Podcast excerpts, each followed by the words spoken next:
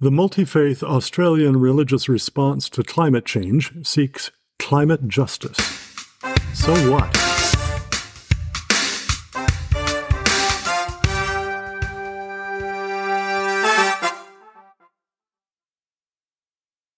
Welcome to Created Reign, a podcast of the Cornwall Alliance for the Stewardship of Creation, a non-profit ministry dedicated to educating the public and policymakers about biblical earth stewardship, economic development for the poor, and the gospel of Jesus Christ.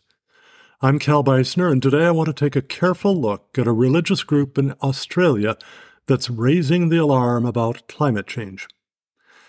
ABC, that's ABC Radio News Australia, ran a piece October 7 titled, These Religious Leaders Say Climate Change is Impacting the Future of Religion. It shows a photo of Christian, Muslim, and Buddhist leaders outside Deputy Prime Minister Richard Marles's office in Victoria back in 2021.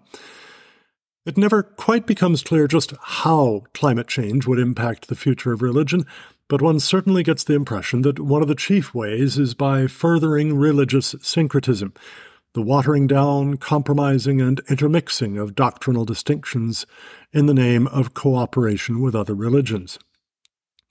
The article starts with the standard sort of claim quote, The world is in the midst of a climate change crisis, with the average temperature for oceans the highest on record, and extreme heat and rain recorded across the globe this year. Never mind that the UN IPCC, or Intergovernmental Panel on Climate Change, which climate alarmists constantly hold up as the world's most authoritative body, never refers to climate change as a crisis, or for that matter, a catastrophe, an emergency, or an existential threat in its scientific assessment reports. For that language, you have to go to the exaggerations by UN diplomats and other politicians as well as leaders of various environmental activist organizations and the mainstream media.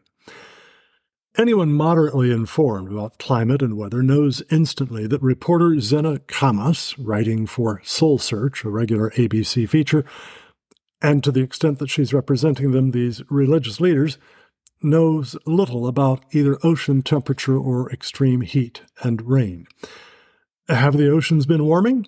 Yes, the upper 2,300 feet by about 1.5 degree Fahrenheit since 1900, but the vast majority of water in the oceans is significantly deeper than 2,300 feet. The average depth is about 12,000 feet, and below the upper 2,300 feet, indeed, below the upper 100 feet or so, warming is much slower. The deep, cold waters mix with the upper, warmer waters on scales so slow they're measured in millennia, not centuries. But the real laugher comes from her saying, quote, extreme heat and rain were recorded across the globe this year, unquote. Well, yes, they were. And they are every year, somewhere. So are extreme cold and drought, every year, somewhere. And so are average heat and rain, every year, somewhere. That's just the way it is with weather.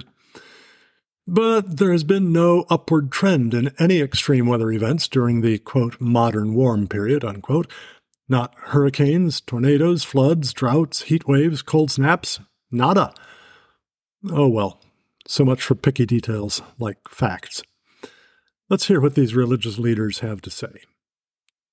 The report focuses on the multi faith Australian Religious Response to Climate Change, or ARRCC, which says it, quotes, unites religious communities for climate justice, unquote.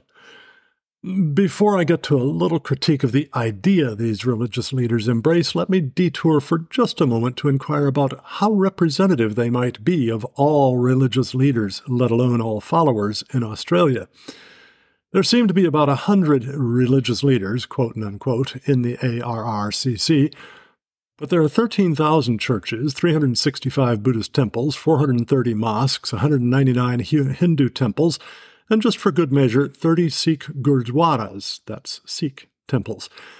Even assuming just one clergy per congregation, that means there are 15,000 clergy of these various faiths in Australia. So the 100 in the ARRCC make up just under 7% of all of them. And that assumes that all these, quote, religious leaders, unquote, are clergy. It appears many aren't. Okay, now let's move on to ideas. As I said, these people demand, quote, climate justice, unquote. But just what climate justice means is up for grabs, justice being a term in high demand lately.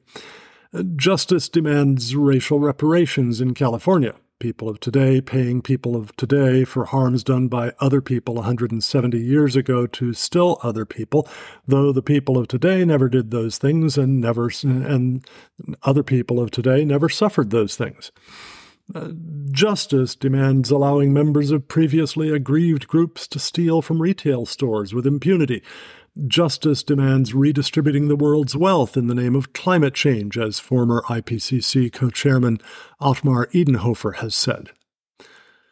But at the very least, for the ARRCC, climate justice seems to require that religious people, quote, take action against climate change, unquote. I just don't see how a religion can remain relevant if it doesn't address the climate crisis, said Tejopala Rawls, an ordained Buddhist involved in the ARRCC. Why? Because, of course, quote, the concept of universal love and kindness within Buddhism, unquote, requires it. Oh, yes, I see. A must do B because love demands it. Uh, right. I hate to be a little crude here, but that's the standard line of teenaged boys with their teenage dates. I love you, and if you loved me, you'd let me. No. According to Romans 13, 8 through 10, love is not the violation of any of God's laws, including the laws against adultery and fornication, but the fulfillment of God's laws. So, no, love doesn't demand everything somebody says it does. Certain details need careful attention, like will this action really help or will it hurt? Will it help some at greater loss to others?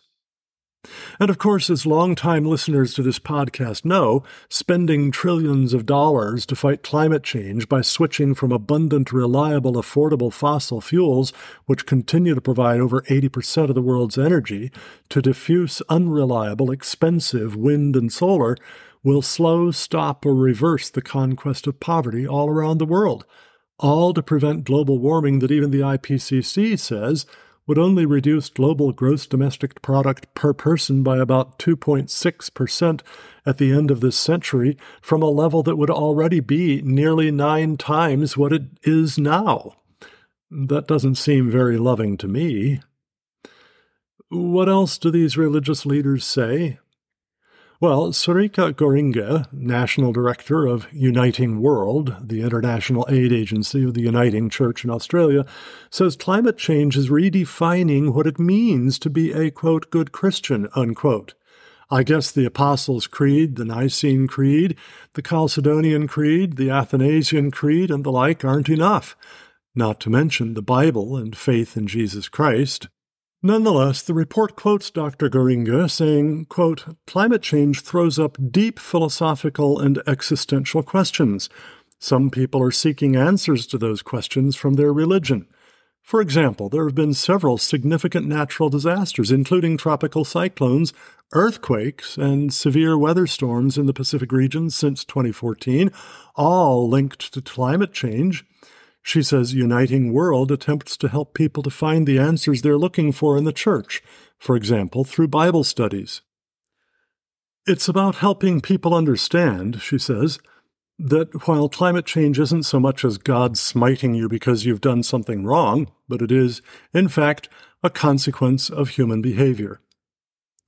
Now, I've already pointed out that there's been no increase in the frequency or intensity of any extreme weather events during the modern warm period, in fact, some have decreased, like tropical cyclones. But how Dr. Goringe thinks earthquakes, earthquakes, are linked to climate change, I can't fathom. Nonetheless, supposedly good Christians are going to recognize somehow that these things are the consequence of unwise, even sinful, perhaps, human behavior. There is a tiny ray of light at the end of the ABC report, and it comes from Dr. Goringe. She says, we have faith in a God who doesn't give up, and out of the darkest night, God is that ray of light. There is no dark that cannot be penetrated by people who care for each other.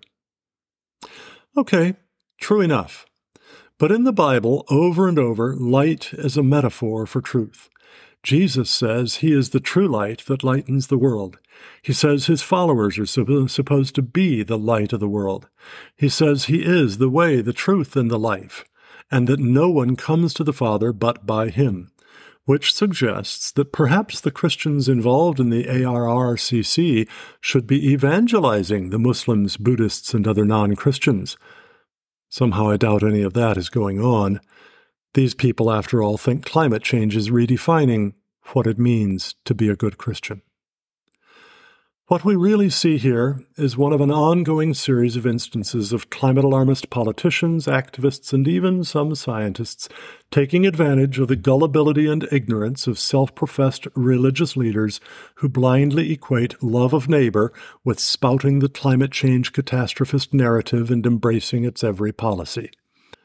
Oh, for Christian leaders with the wisdom to recognize the deceptions and the courage to stand firm against them. Informing and fortifying Christian pastors and lay leaders with the truth about climate change, other environmental issues, and the conquest of poverty is the mission of the Cornwall Alliance for the Stewardship of Creation. You can help us by giving this program a five star rating on Spotify or Apple Podcasts, sharing it through your social media and email, and making a tax deductible donation at cornwallalliance.org/slash donate. Thanks for listening. Until next time, Stand up, stand up for Jesus, you soldiers of the cross.